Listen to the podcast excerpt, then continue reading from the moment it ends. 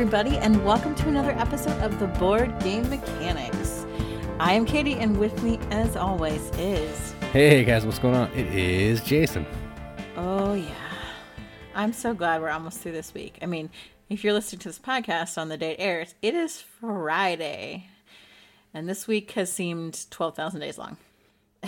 Yeah, I agree with everything that you just said there. I'm glad the week is almost over. It felt, I can't believe it's only Wednesday when we're recording this thing. It already feels like I've gone through two weeks. Yeah, our kids are doing online schooling. I'm teaching uh, several classes, three classes online right now. Um, Jason is working at home online, attending meetings. We're having birthday parties this weekend. Our oldest daughter, Alethea, is turning nine on Sunday. And then on Labor Day, my beloved husband and co host is turning 36. So they're both celebrating with a Frozen 2 party. I love Frozen 2. So good. Our daughter gets the choice since she was born almost on his birthday. So Jason has resigned himself to all kinds of cartoon themed parties for the rest of his life. He doesn't care. Whatever she wants, I don't care. As long as grandma makes me some good food on Sunday, I'm good. Yeah, my grandma has this tradition of um, the Sunday nearest to your birthday, you get to choose what we have for Sunday dinner after church. So Alethea doesn't ever get to choose. Jason chooses for her. That's the least she can do. She can give up the food. She gets the birthday decorations. I think it's fair. I think it's fair. We'll see if that changes the, the older she gets. But right now, Jason gets to call the shots. I have to share my birthday lunch usually with my brother in law, and we both like very different things. And I can't get him to go along with me at all. Well, that sucks for you. Yeah, you can just manipulate our child into doing what you want. That's called good parenting right there. All Jason's ever wanted, like as soon as we had kids, he's like, I can't wait till they get old enough to bring me a Mountain Dew from the fridge and go get stuff when I so I don't have to get up and do my chores. That's all I ever wanted, and to take their birthday dinners. We are almost there on those first two. Almost. Yeah, just like we also conveniently had children around major sporting events so that we would be able to stay at home and watch them on TV at all hours of the day and night. Yep. That was that was nice. The U.S. Open, Stanley Cup playoffs, Winter Olympics, Summer Olympics, the Super Bowl. All are very close to both of our daughters' birthdays, so we get to watch all the major sporting. And this year, the Kentucky Derby is actually falling by another one of our kids' birthdays instead of in May. So hey, Yep. all the big sporting events. All right, let's talk about some news because I got no more banter and I'm sleepy.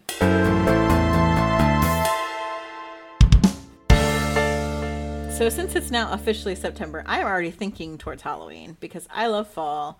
I love Halloween. So, the first uh, game I want to talk about from Kickstarter is Dining with Dracula. And I heard, I heard that maybe another like video cast, I don't know what to call that, Yeah, I don't know. I don't know. whatever those guys are called, happened to talk about this before me, so I'm a little upset about it, but I'll probably talk about it better. So, Dining with Dracula, They talked about it for a long time. throwing down the gauntlet. How long? I can talk. No, it's fine. It was like it was like 22 seconds, so you have 23. Go ahead. Okay. You're a liar.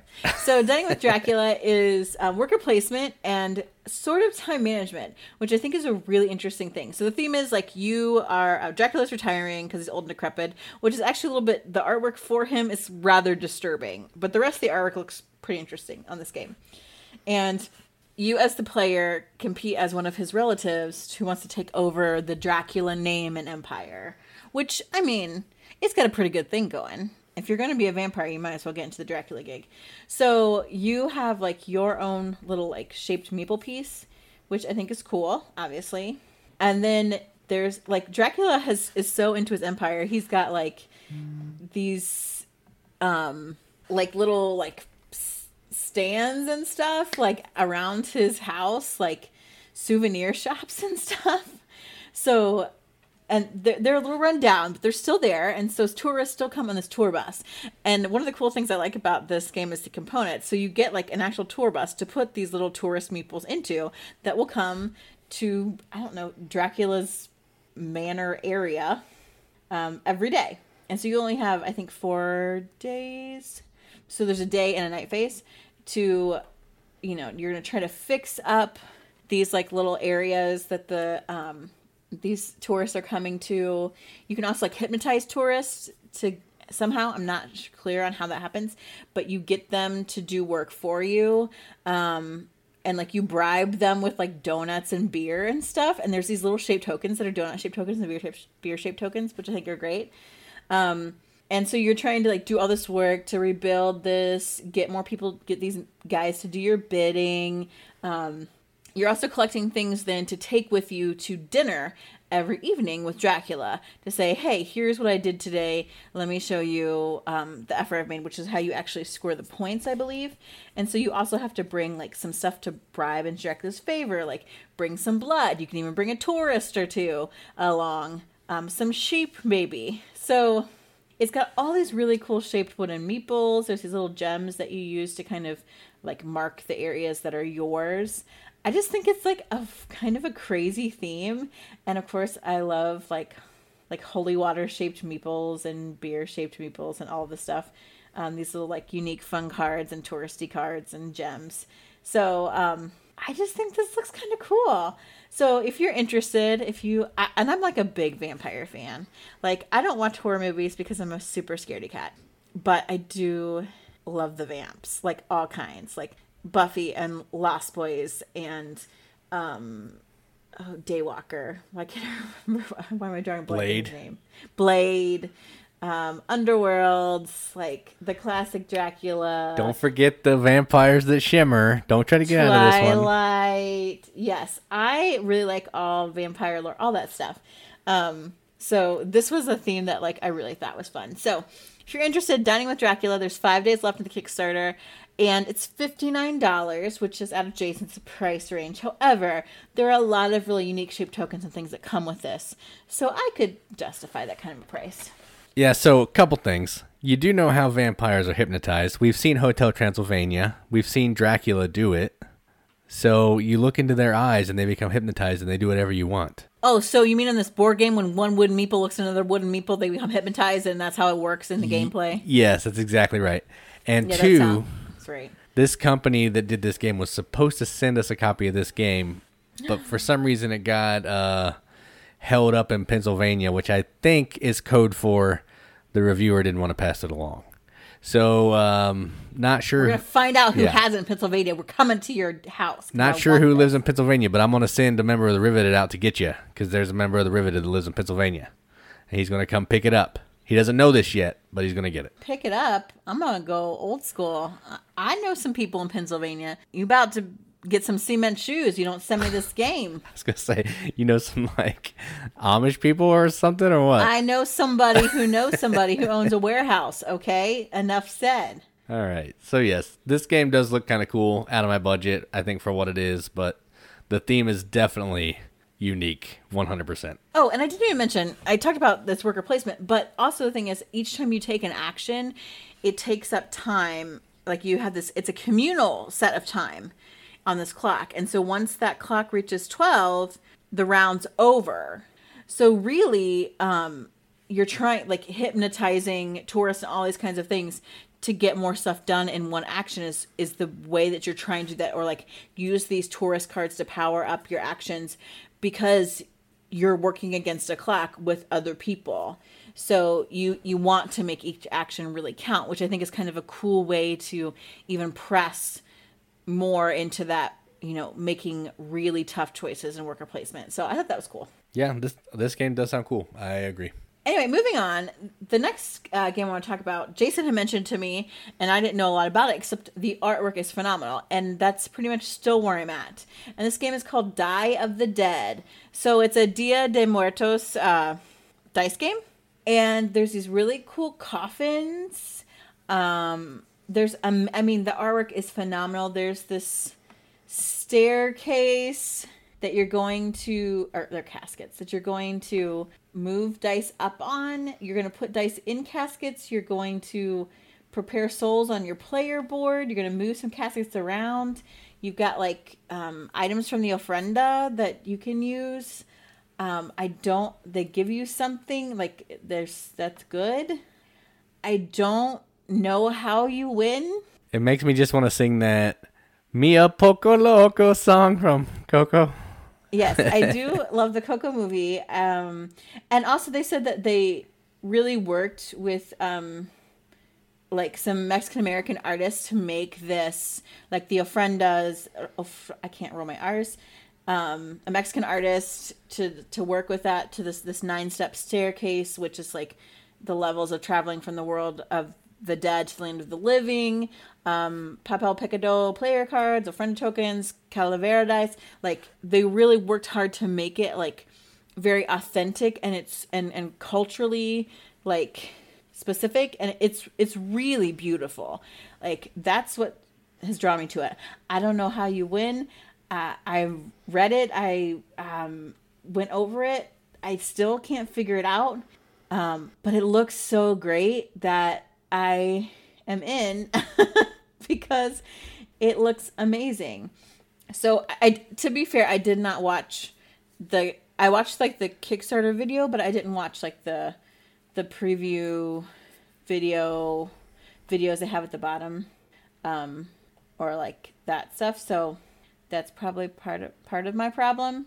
So if you want to try and figure it out better than me please do so. So this is die of the dead especially and i also like the theme of dia de muertos because i just think that's interesting um, and i love that kind of representation and, and the artwork is beautiful so there's 12 days left on that if you want to check it out and actually figure it out because i did a terrible job of trying to figure that out.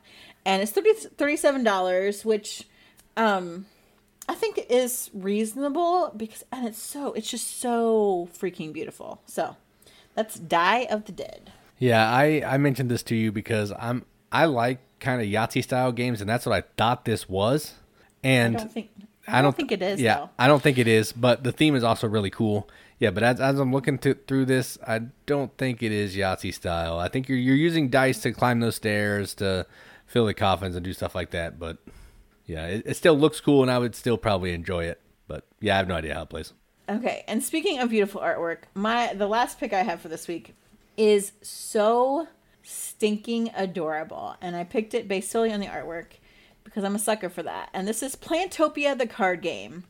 And apparently, this card game is actually based on a comic book, um, a, comic series um, called Life of a Potato. And it's about an adorable little potato and its little friends, like vegetable and plant friends, that apparently are just like sweet, adorable. They go around spreading kindness and joy in this comic book, which I think sounds fantastic. And they are so, so, so cute.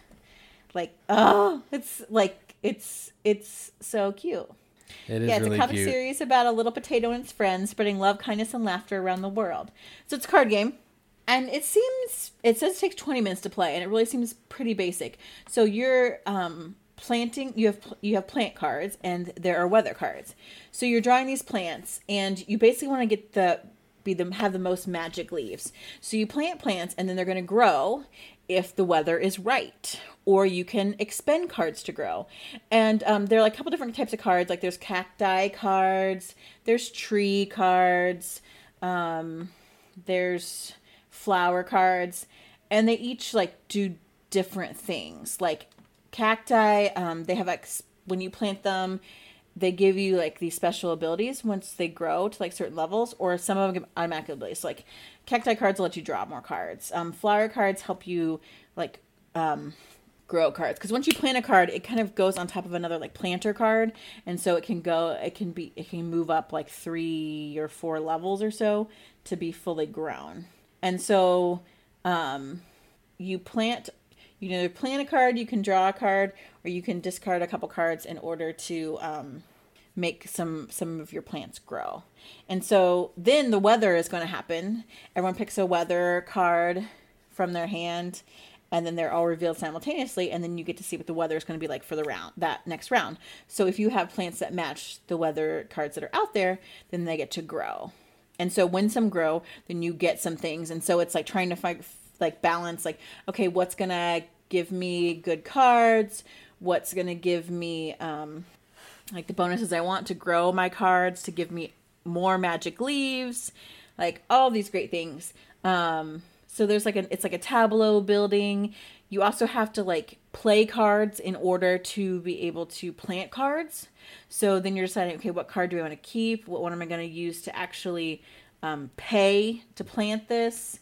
Um, I, I think it looks like there's a lot of like pretty good choices in here. And it's so, so, so cute. I mean, it's so cute. And even like little names are like punny.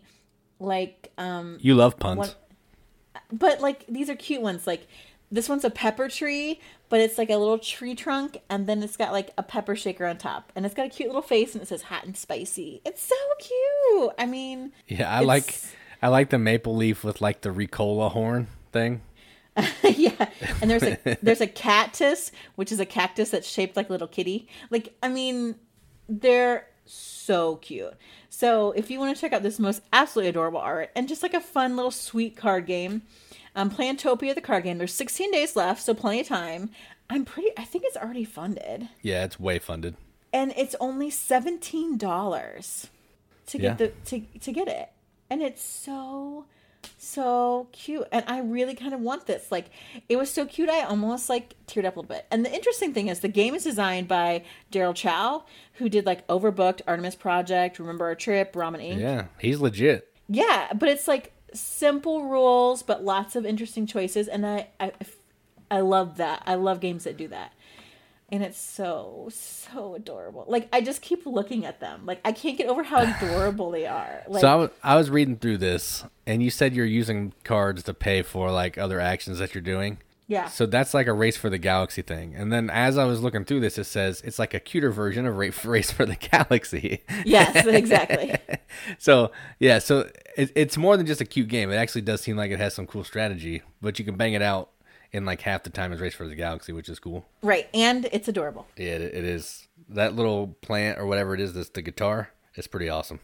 Plant Plants a guitar. Where's that? It's oh, on the- oh, up there. Yeah, whatever it It is, like, like a it's violin violin, actually. Yeah, yeah, yeah, yeah. I like the buttercup, and then there's like in um on Kickstarter they've got like some Singapore themed plant cards, and then there's like um the Garden City seed pack, which is like different cities. So like the Canadian maple, you know, has like yeah the little it's wearing ice skates because it plays hockey and like it's it's really I mean, because of course it does. Well, yeah, it's Canadian maple leaf. It's really so they're just really cute and adorable. And I even watched like the video, um, and it's done with like this really adorably cute little voice, and like the little, the little like tomato, like the little tomato will pop up and be like, and grow, and like and sunny, like it'll just it's so cute. Like I cannot get over it.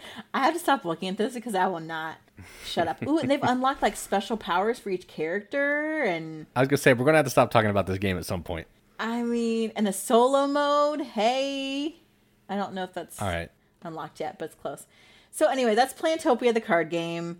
Check it out. 16 days, only 17 bucks. Oh my gosh. Are you going to back this for me cuz it's really cute. I'll I'll put it in my hearted section. So that probably means I won't That means it, but- I will I will I'll say this to appease you. You'll forget about it, I hope, and I will not have to pay any money. That's exactly that is what that usually exactly means. what yes. that means, eh, ladies and gentlemen. You heard it here first. Everybody in this podcast is gonna think I'm like the worst human being ever. No, they're just gonna know you're a miser, which is true. we were just talking right, about so- that the other day on Facebook. So we're we're gonna move on to, from this. We're gonna like yeah, we're gonna go to something happier. oh, okay. Let's change the subject. We want to talk about how Jason's gonna get out the crowbar to get to his wallet ever.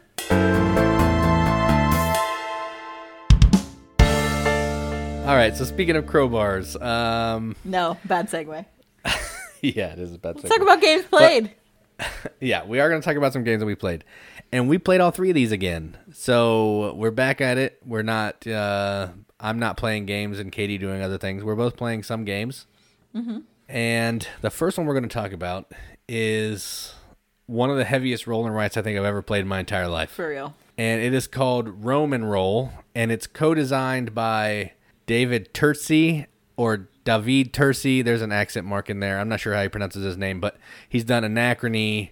Uh, he's co-designed. He did some of the solo modes for Trickerion, so he's works on a bunch of beefy, heavy games. So in this game, what you're doing is you are drafting dice to take some actions to help rebuild Rome and earn the most favor with like um, Nero. And what you're trying to do is you're trying to get goods to trade them for coins. You're trying to build buildings out on the map next to maybe your opponents to earn favor with some senators.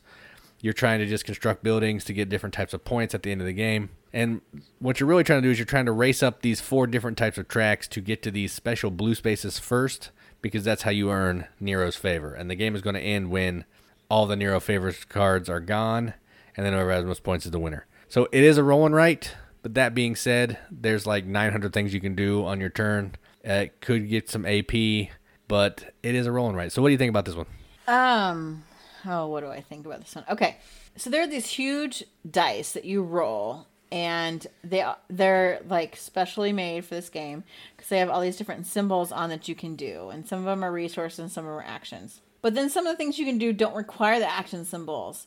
And so you're drafting these dice, and at first you're like, "What the heck do I want to do? I don't know. I don't. I don't need a symbol for this anyway. Oh, that's not the right symbol for that."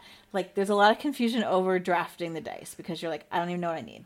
And then, like, you're making, you're drawing on your board. Like, you're basically like marking off stuff on your board, and then you're drawing on a, a shared board to make these different like buildings, which are really good ways to get points but you don't necessarily seem like that's the way to do it because you're trying to get up on all these tracks.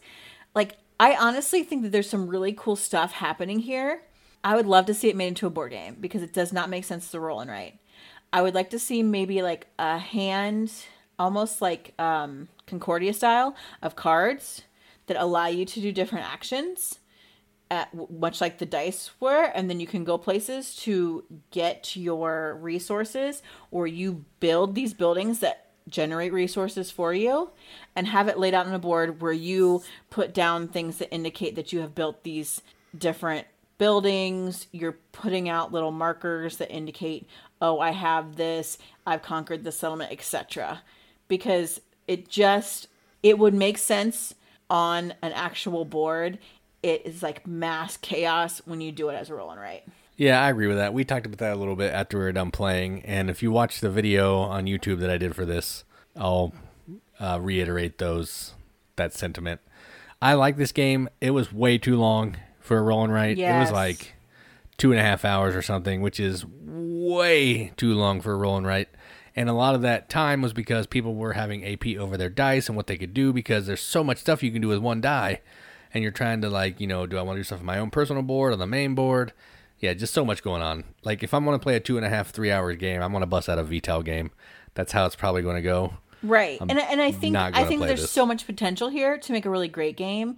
I just like I was talking about with my English students today, like there are certain expectations you have for different genres a lot of poems and songs, you expect them to rhyme. You expect them to have rhythm and cadence. You expect a roll and write to be over pretty quickly, have a few simple rules, a few choices.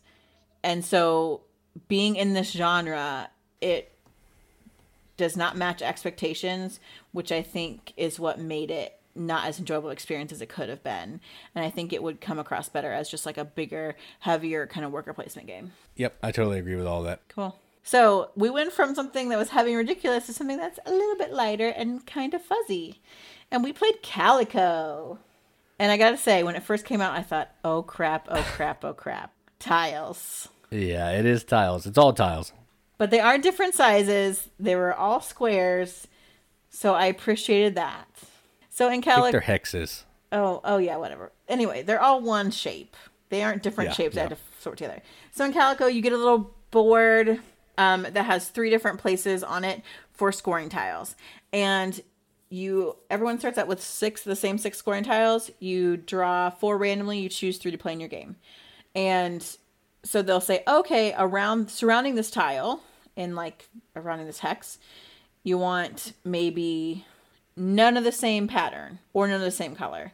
And there are different points. Like um, color points are less the pattern points are a little bit higher because that's a little bit more difficult and um, then there's a few little kitties that you play with that are scoring cat cats um, that want certain types of pattern tiles um, in certain shapes or maybe next to each other or whatever so everyone has two tiles you play one tile on your board you draw um, and then you draw a new one from a bank at the end of your turn so the gameplay is pretty simple, but you're trying to decide, okay, oh, I want to get these patterns in this order. I'm looking for this pattern with this color. Like, ooh, if I put this over here, I'm going to get a special bonus. So there's a lot of thinking to it. Um, and I, I actually really liked it. I mean, it helped that I won, but, and I was surprised, more surprised than anyone else that I won. No, I lost. No, I didn't win. I No, I did. know. I did win because I had two of the big cat bonuses. I liked it, but man, there's too many scoring options. Way too many. No. My brain was like freezing up. You got those, you get three of the same color, you get a little button. If you get all the buttons, you get an extra button. If you do one of your your three tiles on your board, you get those points. There's six different ways you can score these cats. There's just too much stuff for me to think about in this, and I got trapped in my own little uh, in-game scoring problems, and I didn't win. But yeah, it, it, it was way heavier than I thought this game was going to be for a little tile game. And by heavy, I mean like brain burning. I mean, it's not hard to play, but the options of where you're going to put the tile and all that was just, it was melting my brain a little bit. I didn't find it that overwhelming, but I think that's also because I like that there's all those different things because then I choose how I want to get points. So I really like I had a tile that was going to give me a ton of points, like 15 points if I met the criteria. Well, I'd screwed it up early on and I'm like, ah, well, forget this. So I'm like, okay, there's these cats that if I get five of the same pattern in a row, I get 11 points. So I tried to do that twice because then that made up for the 15 points and then some that I missed. So it's I like that there's all those different options, but yes, if you don't know how to focus and or how to multitask a little bit, I could see it being very difficult. But but it is for being such a deceptively simple game about kitties, um there are some really really complex decisions to be made and I really liked it. Yeah, I liked it. It's just, man, I don't know if it's something I could play a lot because it, it burnt my brain in not a way that I, I enjoy. I just find that really odd. Yeah, I, I don't know. Like I can play like a Vital game and I can I know what I'm supposed to be doing. I'm still gonna lose. But I feel like I'm at least accomplishing something. I just felt like I was struggling. I wasn't getting anywhere. It it felt I still liked it, but man, I was I felt real dumb. Well, you like set your expectations really high, and so he thought, "Oh, I'm gonna get both bonuses for color and pattern," and you can't do that. So you put all your eggs in one basket, and it wasn't even the correct basket. No, because if you get all different colors, because mine was not equal. So if I either did color, if I did, because Brandon said if I did color and pattern, you got the extra points. No, you can't. He then said later said, "Oh, you either do all different colors or all different patterns. You can get points for both." Yeah, see, I, I would have done that completely different. But all right, that's neither here nor there. it's over. It didn't go well.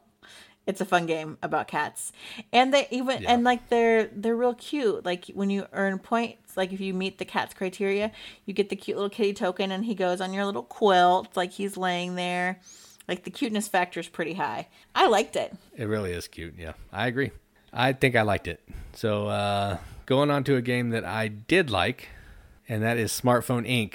And this is uh, an economic game where you're making cell phones and you're trying to set up distribution plants across different countries in the world to sell these said phones based on the cost that people want or by different technologies that the country is wanting.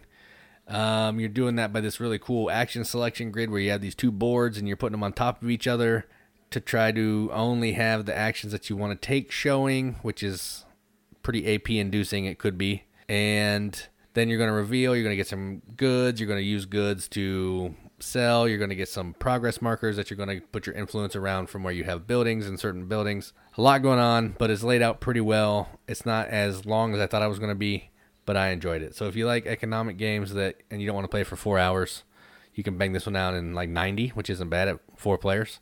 So, Smartphone Inc. Yeah, I don't like economic games, and there is kind of an element of area control to this, which I also did not like. That's true. Um, I, I was okay. Like, I do love how clean the board was. The iconography, I feel like, is really helpful, and I think that's why it didn't take us very long to learn it and then play it because everything made sense. It has like a Ian O'Toole kind of artwork look to it, which it is not. I found out, but it has that those clean lines. It reminded me how the Gallerist is set up, except even more clear cut iconography, um, which I, Right. I I liked a lot because that made it easier for me to see what I wanted to do and strategy wise and stuff. Um, I won, so I always have trouble saying that I disliked a game that I won. I don't dislike it. I played again, but there are other games I think I'd rather play because I don't love economic games and I don't really like area control. But I managed to do enough in goal um, scoring things to help me come back from like behind really and win. So it was all right. It was all right. Yeah, this is another one of those games where I was winning pretty much the whole entire game, but as per usual, I neglect in game or I can't get the in game points, and then I lose. You don't go after the in-game points until it's too late. Is your problem? That's true. That is true. I just like, oh, I'll get to those later. Because for me at the beginning, I'm like, uh, uh, I don't know what to do. I'm like, oh, okay, I'll just work on some in-game goals because I know that you'll have to have those eventually, and I can't figure out this other stuff. So like, I was not getting many point. Like, I didn't have majority in a lot of the different markets. So like for a while, I wasn't getting hardly any points. All my phones were super cheap, so even if I sold a bunch, I didn't get a whole lot of like points for them and then but then I had racked up all these end game kind of scoring things and a lot of stuff came into play for me at the end so that's how that's how that worked out yeah, so if you like economic games and you don't want to play like City of the Big Shoulders that takes Right. four hours, I think this will give you that same kind of economic feel. It's not as heavy as that by any stretch of the oh, imagination, but it'll still give you that kind of, you know, you did something, you did some math, you sold some stuff, you converted some stuff into other things. It'll still give you that feel, but in a fourth of the time. So I liked it. yeah it made me affirm that I never want to play City on the Big Shou- City of the Big Shoulders nor do I really have any interest in economic games I like economic games. They're just usually really long, and I don't love that. yeah it, it was just enough it was worthwhile playing I think that there are some people that would really like this game and it is a very clean cut easy way to get people into those types of games that don't want don't really like them and don't want to put that much time in and so if you're jonesing to play something that's economic and heavy this is like a nice compromise i think for you Agreed. all right and that is the games we played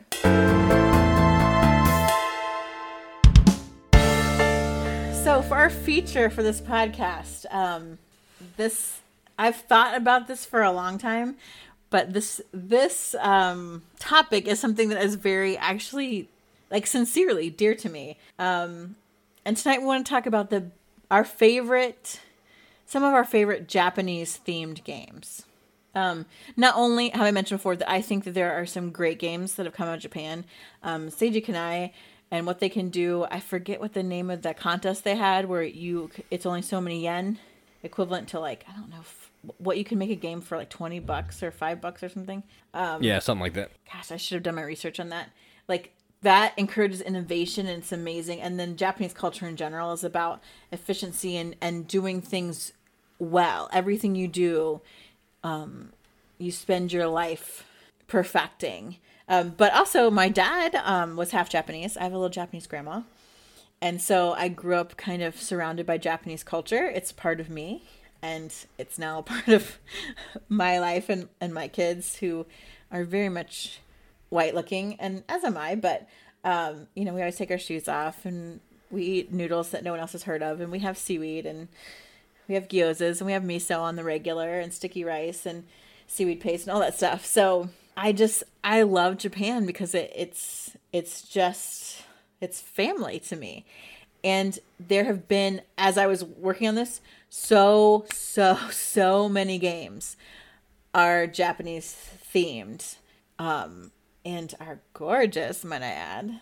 Um that it seems that a lot of board game players also enjoy Japanese theme and culture. So these are these are my top three. It was so hard to make a choice because I and looking around just in our back room of games, we have a lot because that it is a theme and um, like a an artistic look that really appeals to me. So I will just gravitate towards this game automatically.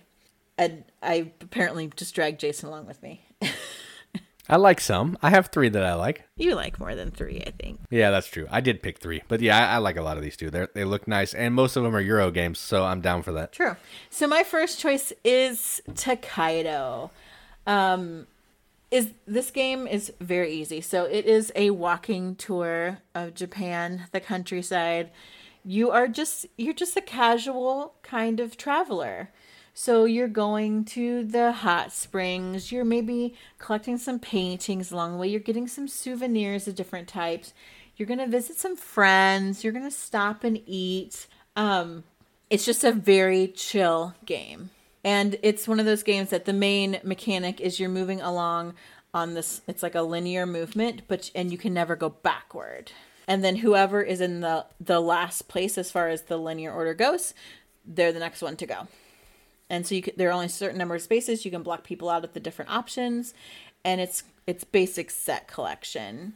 Um I love I like it because it's a nice casual break. I think there's something very restful and peaceful about it, which seems silly because it's a board game, but it really is like super laid back. Even for a game where you can block people out of spots and sometimes someone's like, "Ah, I want to go there. How dare you?" But no one ever gets that upset playing Tokaido. And it is like stunningly beautiful. Um, there's a lot of white space on the board, which only serves to enhance what's there as far as the path. The color palette is gorgeous.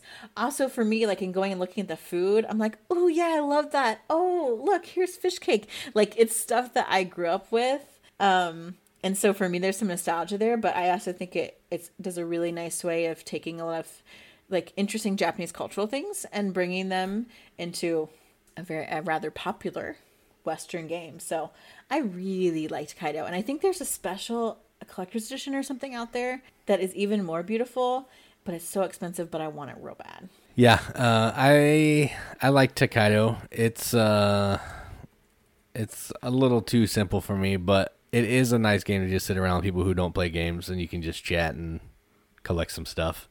So that's fun, and it's gorgeous. So that's always fun too. So yeah, I like this. I just don't know if I like it as much as you. Yeah, I, I mean, I'm not. It's not like, ooh, yeah. I'm like, yeah, let's play a game. Let's really get into it. I'm not gonna pick Tokaido, but I also like it when I'm playing with people that you know aren't necessarily gamers. That you know, it's they want a more casual experience, and it's just something really nice to look at. So you can you can chat and talk or whatever. Gosh, the collector's edition. I like I got painted minis, and I really want this. It's like so. It's so pretty. It's so pretty. This episode is the episode that Katie likes to look at games because they're pretty. I know, hour. apparently. Oh my gosh. So anyway, my choice is Tokaido. Moving on. Shut me up. this next game is also pretty. yeah, it is. So the one I'm going to talk about is a co-design from Bruno Cathala.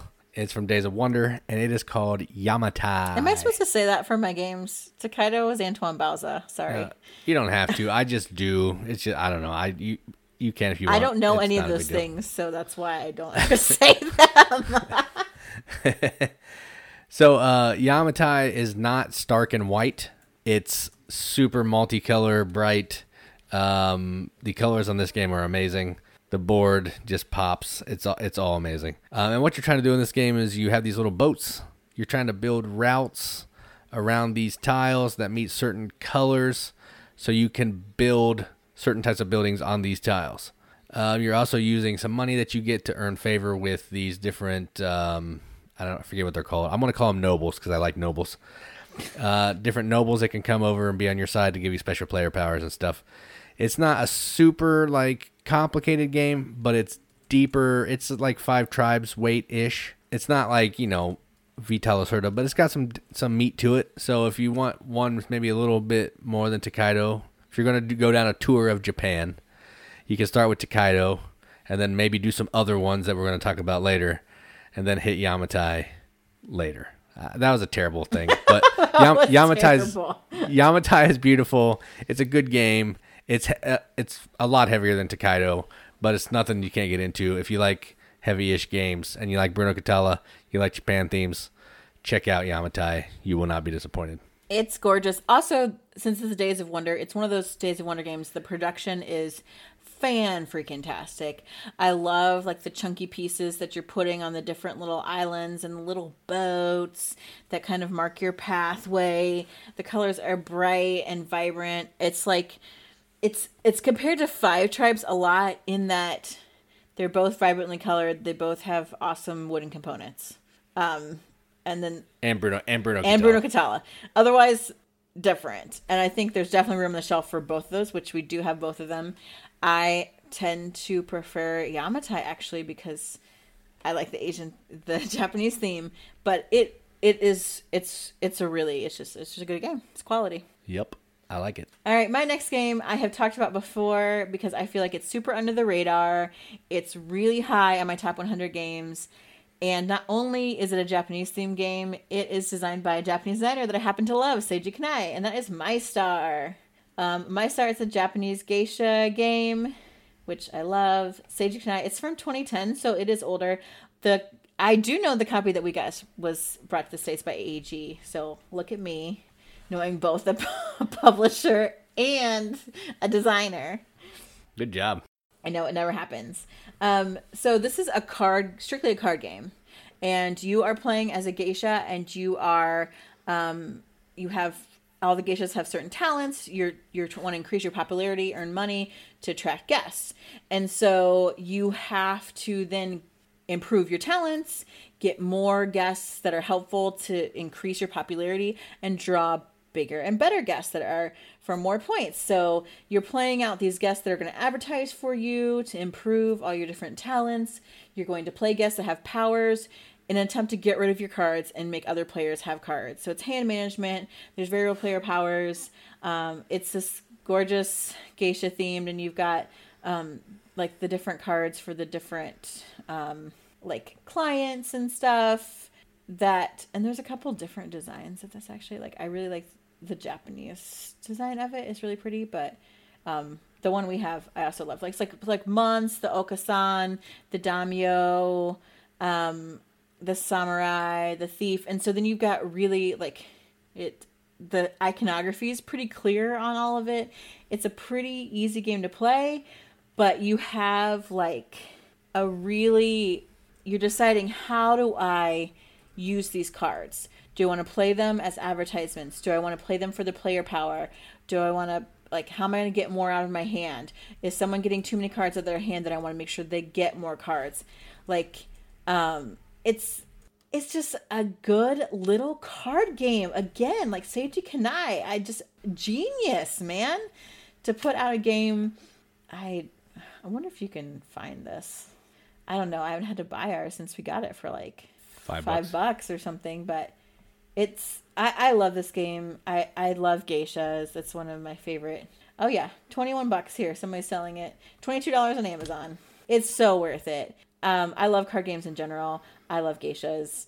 I love seiji kanai. It's all there. So my second pick Mai-Star. Yeah, this this is a fun little card game, um, and it is just strictly a card game. You're playing cards to mess people up, to help yourself, and it's pretty fast. Three rounds, you can play it in 30 minutes. Not too bad. yeah we play it more but it, you have to have at least three players because Yeah. the interaction that you do with the cards so You could probably play it too. It would just be weird. So, yeah. agreed All right, so the next game I want to talk about is a game that recently got a reprint, and I'm not sure what company reprinted it, but the version we have is from Pandasaurus and or Eggert Spiel. One of those Are you two. sure about I, that? I, I think I think it's Eggert Spiel. I'm trying to look at the the logo when I'm right here where I'm sitting, and I can't quite see it, but I think that's a fox. So I think it's Eggert Spiel. And the game is called Yedo. Eggerspiel. So if if you don't know what Yedo is, it is a game that it's a worker placement game, similar to Lords of Waterdeep. But what you're doing is you are in feudal Japan and you're trying to earn favor with samurai. You're trying to earn favor with geishas. You're trying to have your little I forget what they are. They're not they're not called workers, but I can't remember what they're called. But you're trying to have your pawns in certain places on the board to fulfill these contracts. So, say I'm trying to go assassinate this like um, this government like leader. In order to do that, I need to have certain some different types of tokens. I need to have my pawns in certain places on the board, and then I have to have a pawn to use to complete that token. So, while it's a worker placement game, you're not only going to places to get things, you're also trying to get your pawns in the places they need to be so you can fulfill these goals. And every every so often there'll be this little like jerky guy. He's traveling around the board, and if you're in the same place as him, he'll come and slap you around. And you know how I like when stuff on the board slaps me around. Sandra. So, yeah, it's like Sandra, or it's like The um, Japanese Sandra. the cat. Yeah, the Japanese Sandra. And so if you like worker placement with really cool, um, a little twist and set collection, because there's kind of some set collection here too. This is one you should definitely try to find. I don't. It's out of print. At least the version we have is out of print, and I don't know how cheap the big deluxe reprint is, or if it's even out yet. But if you can find it, I would say get it because there's some cool auctioning, and it's, it's got like everything that a Euro game can have in it, and it's good. So that's Yedo. Yeah, it could. We could have the Pandasaurus version. I don't know, because they also there's a bunch of they also did it. I'm not sure. I think it's both actually. It might be. I think it's Pandasaurus and Eggert Spiel. I'm trying to look. I can't see it. IDW Games in yellow and Pegasus Spiel also published it. Oh, so okay. Yeah, I don't know. There's a lot. Um, I've never played this. Yeah, I played it with Brandon only at two, so I probably need to play it at higher than two because it it didn't really shine at two, but it was still fun. Yeah, I don't know if the master, deluxe master set is available yet, but it's rated like really high. It is. It's good. Yeah, I I would probably play it. I think you would like it. It's it's a little long. My only issue is it's like 12 rounds or something, hmm. and each round is pretty long. So while it's fun, I think you could cut off three or four rounds, and it would be even more fun. It says the weight on it is like a three or something, so like it's pretty high.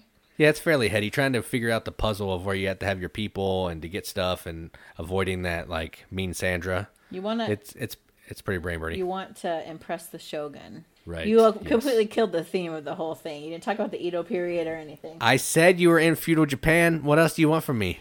Oh boy. At least you knew that it had a theme that was Japanese related, I guess. It has a samurai on the box. I can see that looking at it. Okay, so my last pick, and this was so hard. Like I have had, like I have a billion honorable mentions, and I'm going to mention every single one because, again, I love Japanese themed games. Love them. So the last one I picked is a new one. It actually came out in 2020. Shock, gasp! After my like, 10 years after my last pick, Call to the new. right? And it's a game that is so not my type either. Um, but it's called the 100 Torii, and this is actually a tile laying game. And um, you're making these pathways through the garden. You've got these great, these beautiful Torii gates, which I love. I think there's also Torii gates in Yamatai. Like that's one of the things you can place down. Um, it's got Vincent Dutrait art, which is a big thing for people. Um, I think Scott Caputo and then who's the other guy? Eduardo Baraf are the ones who designed yes. this. Um, pencil first. Vincent Dutrait did the art. I just I already said that, but thank you. Oh, sorry. Sorry. Vincent Dutrait art, which I do sometimes enjoy Vincent Dutrait art. It's, he's not my favorite artist, but I do we do own a lot of his games, uh, illustrated games. Um, but he illustrated Japanese Garden, and so I'm in. So this is um, published by Pencil First Games. I had to look that up. People don't think I know it. Um, but on your turn, you're laying these tiles out to create pathways through the garden, and you're matching up these different like garden elements.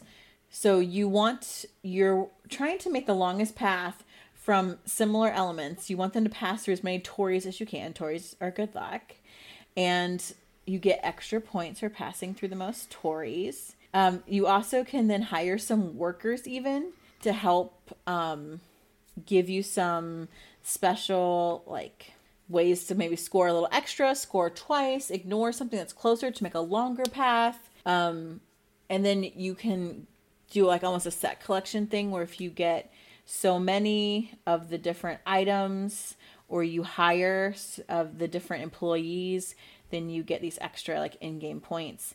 I think I'm really terrible at this game, but it's so pretty. And again, it's another one of those kind of. It reminds me of Tokaido in the sense that you're casually going through a Japanese garden. So you're just laying tiles and you're turning the paths this way and that, and you're just trying to connect like these beautiful fountains or these fox statues or you know it's it's just a very lovely kind of peaceful game and i like it so that's the 100 Torii. Yeah, I like this quite a bit too. It's a nice tile game. Uh, it could get some AP if, or if you're min maxing, it could pose some problems. which but, i don't so that helps right, yeah. But it looks nice. It's fun. It's nice collecting those pieces. The theme is spot on. It's yeah, it's it's really good. I like this one. okay that's my last one well All right, so yeah, well, you'll probably talk later, but for now My last one is a big box, a big, huge box, because I have the big box.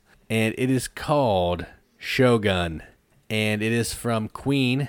and the designer I think is Dirk Henn, who did Alhambra. He's done piles of games. It is Dirk Henn. Um, and this is a reprint of Wallenstein, which is the same game, but it takes place in Germany, and everybody knows Japan's better. Word. So, so what you're doing in this is uh, you're kind of doing some area control. You're trying to just conquer other, I don't know, other players to take over their area. It's kind of risk esque, but the way that you're determining battle instead of rolling dice, you're using the cube tower.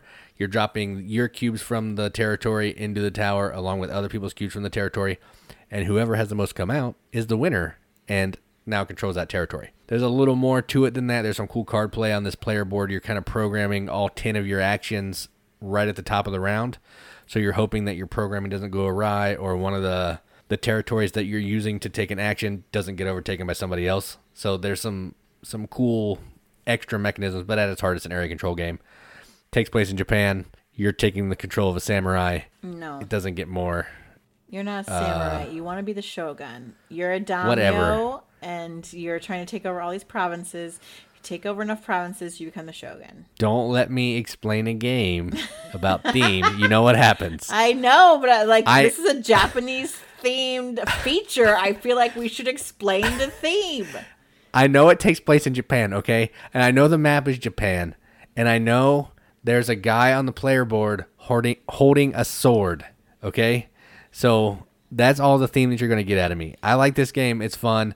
We don't play it a ton because you need to have three players again. And if I'm going to have three players and play a game that takes this long, I'm probably going to play something that's less mean. But I do like it. So that's Shogun. I've never played this because it's area control. And despite the fact that I love feudal Japan, um, I don't want to play area control. So I'll just look at the box. It looks nice. Yeah, it, it it's area control, but it, it's less annoying because there's some randomness to who's winning. I know there is, is with dice too, but I don't feel as angry when I lose here because it's all at the fate of the dice. Because you like to use the tower is the real thing. Yep, that's why. I, I would definitely play it once, but you know how I feel about those area control. So those are the three. I I picked three. We each had three Japanese theme games that you know. I it's not even that these are those are maybe my favorite. They're just ones I really do like, and we don't talk about a lot. But I would be remiss if I didn't talk about all the honorable mentions that I have. And uh, Jason can just like co-sign all this check that I'm about to give. Yeah, I, I agree with all with all of these. Yes. Um, Tanto Cuore, obviously. If you know anything about me and my top 100, uh, this was one of my favorite deck builders. Um, it is Japanese themed. It's anime. Um, I talk about it a lot. It's aka the slutty maid card game, but it's just a really, really good deck builder. Well done deck builder by Trainway Games. I like it.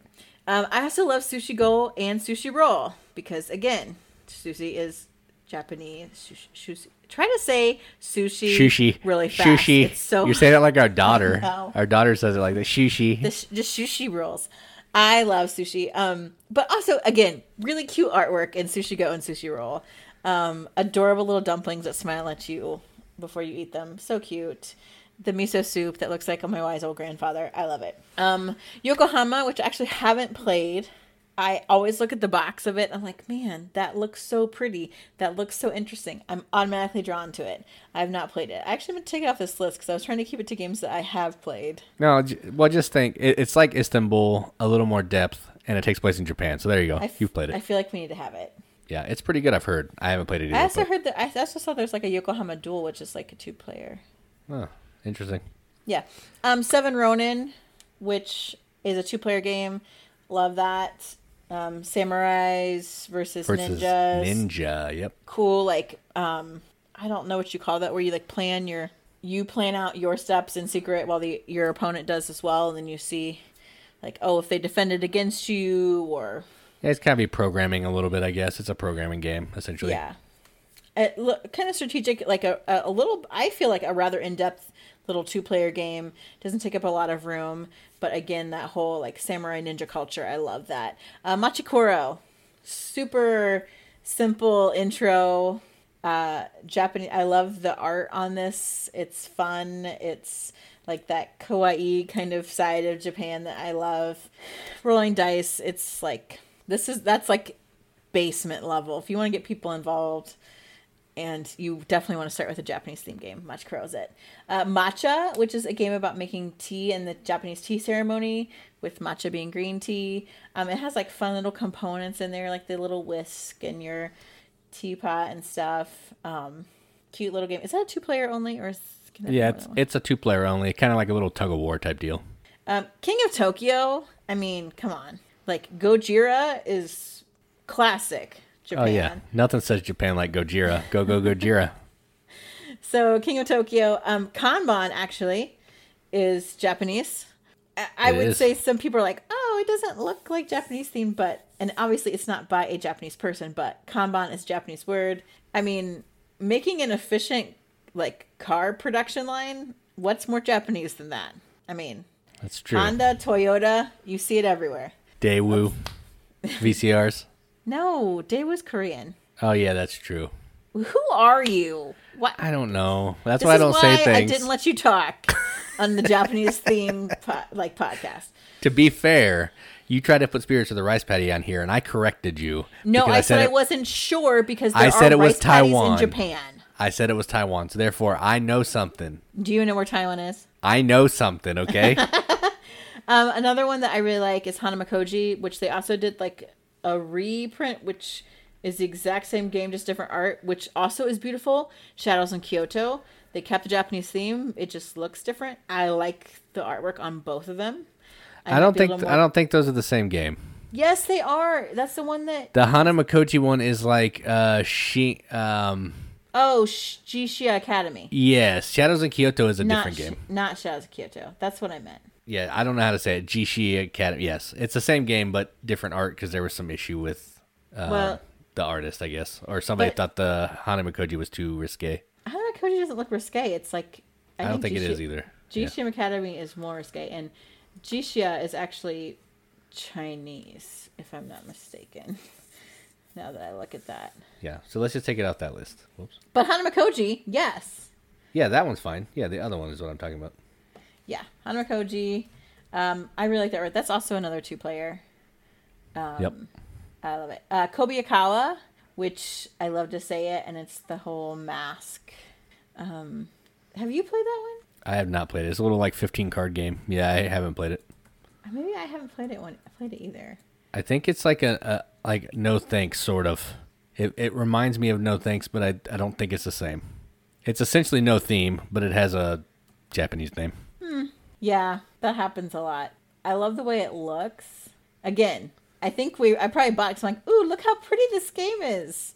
Let me take it. Also, it's designed by it has Japanese designer, um, which I always want to support. Good Japanese designer. So it's like bluffing and deduction and 15 cards. Again, those little simple card games. I love that. Amazing.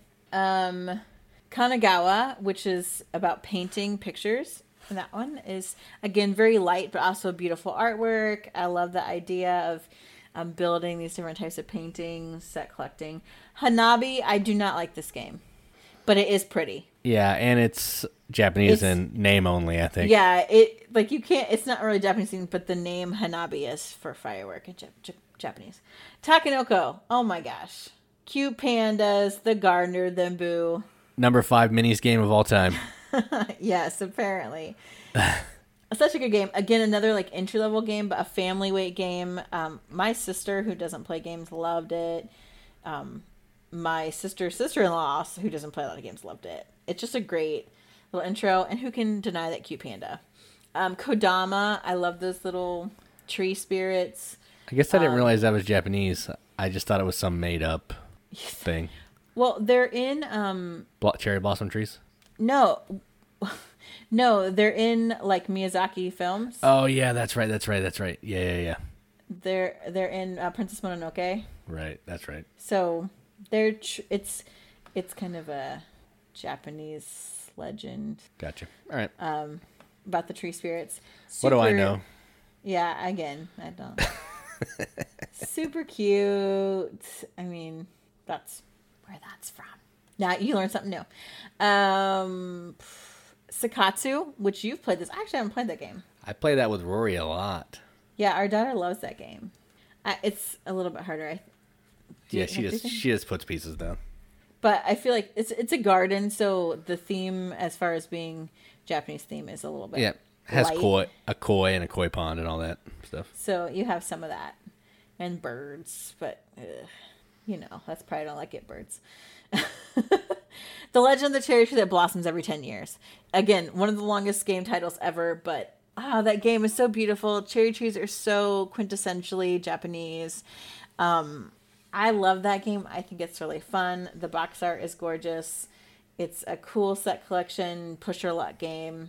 And then lastly, I ended with a game that's Japanese in origin and I don't I but I know some people in the United States play it. It's called Hanafuda and this is like a little card game. There's very various implementations of it. There's even some Nintendo theme cards. I like the traditional Japanese ones that depict um, each of the different months, which is represented by like the different trees and their different animals and um, things that show the different seasons in Japan. Uh, it's like a, a set collection trick taking kind of game. Um, I used to play it with my grandma and my dad a lot. And so it's kind of a fun, like easily you, you can take a they're tiny little cards that you can take like a pack in your purse or your bag anywhere. Um, but it's a fun little kind of strategic game. You can play with two, three. I think my dad and my cousin and my grandma used to play for money, like a penny a point or something. Terrible. So, some interesting factoids about this. It's two to seven players from 1701, and it's ranked 3,110 on BGG, which is pretty high for like a like a traditional game, you know, not like a designer board game. So that yeah, that's really interesting. Yeah, it's uh, it's called flower card, which is what hana hana's flower. Um, but if you so if you want to get like super traditional, it's they're like from yeah, it's from like 18th century Japan, and I I I don't know. It's like 48 cards. There's 12 suits, one for each month, four cards in each suit. Yeah, and if you buy it, you're not going to get the rules, so you got to print those out from somewhere else. but they do exist. The rules do exist. Um, and like Nintendo actually makes sets of the cards, which I think is hilarious. Um, so you could get Hanafuda cards with Mario on them if you wanted. I think they're those are awesome. I, what I really want is a Hello Kitty set, and I don't know if they make them, but I don't see why they don't, they they should. I'm sure they do. I If you can put Hello Kitty on something, it's going to be on it. I know I want it so bad. There's like Yoshi on one, and they got some other anime ones, but I've got like old, some an old school traditional set, and then I ordered a new set. So Hanafuda, a fun uh, little Japanese card game that you can take with you anywhere. So I'd recommend that you try it. And that is the long list of all of my honorable mentions for the best Japanese themed games. I know there are other ones out there. Um, there's some Ticket to Ride ones. There's uh, definitely. I try to steer away from like the war games where Japan is obviously like the Axis. The- yeah, the bad guys. Yeah, we just want to highlight the positives here. But for me, like all, all these games are like really highlighting the beauty and like the fun and the cuteness sometimes of Japanese culture that I really love. And that just has been part of me growing up. So this is a really personal topic to me. So if you hate Japanese themed games, keep it to yourself. But if you like them, please um, write on our Facebook page. Um, definitely join hashtag the riveted our Facebook group and talk about it because I know there are some I don't have. Like the ticket to ride Ja- Japan map I desperately want. And there's some other game I know there's some other games out there that I didn't mention just simply because we don't have them. I mean I do have obviously have a lot of Japanese themed games um, but there's plenty that are still out there that I want to get. So let me know what is worth getting. So find us on Twitter Instagram um, definitely check out the YouTube channel. Jason's always putting up new stuff. We're always trying to steal people away to put stuff on our YouTube channel. Apparently, we have controversial videos. We're all about insulting other cultures, but here I followed up with a Japanese theme game episode. So take that. Yep. And just want to give a shout out to Board Game Rundown. We've been kind of like messing with them in this episode a little bit. But they did a video for us about their favorite games with nobles and tracks, which I disagree with all of Oh them. Oh my gosh, yes. And I did a much more um, apropos video on their channel about minis games that every single game had minis in it, so there's no lying there. So if you want to check those out, go look at our YouTube channels. We were just having a good time messing Oh, around. so- oh, but I did forget. I have a new fickle favorite. you do. Yeah, Scott Chrisley. Shout out to you, man, who believed in me, believed that I can win Smartphone Inc. And at first I thought, oh, I'm letting Scott down because I was behind the whole time. And then I came back at the end and won it. So you are my my my fickle fan favorite this week, my friend. That's for you, Scott. She won it all for you. Yep. She she said the whole game. I gotta win this one for Scott. I can't let him down. It's his, it's his whole wish for today. Is all he wants is for me to win this game. I'm sure. I'm sure. so Scott, if you like some Japanese theme games, you'll further cement being my favorite. If you and anyone who wants to be my new fickle favorite, go out and buy a set of Hanafuda cards and put a picture of it on the riveted, so I know. then you'll be my new Yeah. favorite. Yep. All right, I think that's enough. I have yammered on forever about Japanese theme games because it's just something I love. So I have been Katie. And I'm Jason. Keep gaming, everybody. Keep gaming.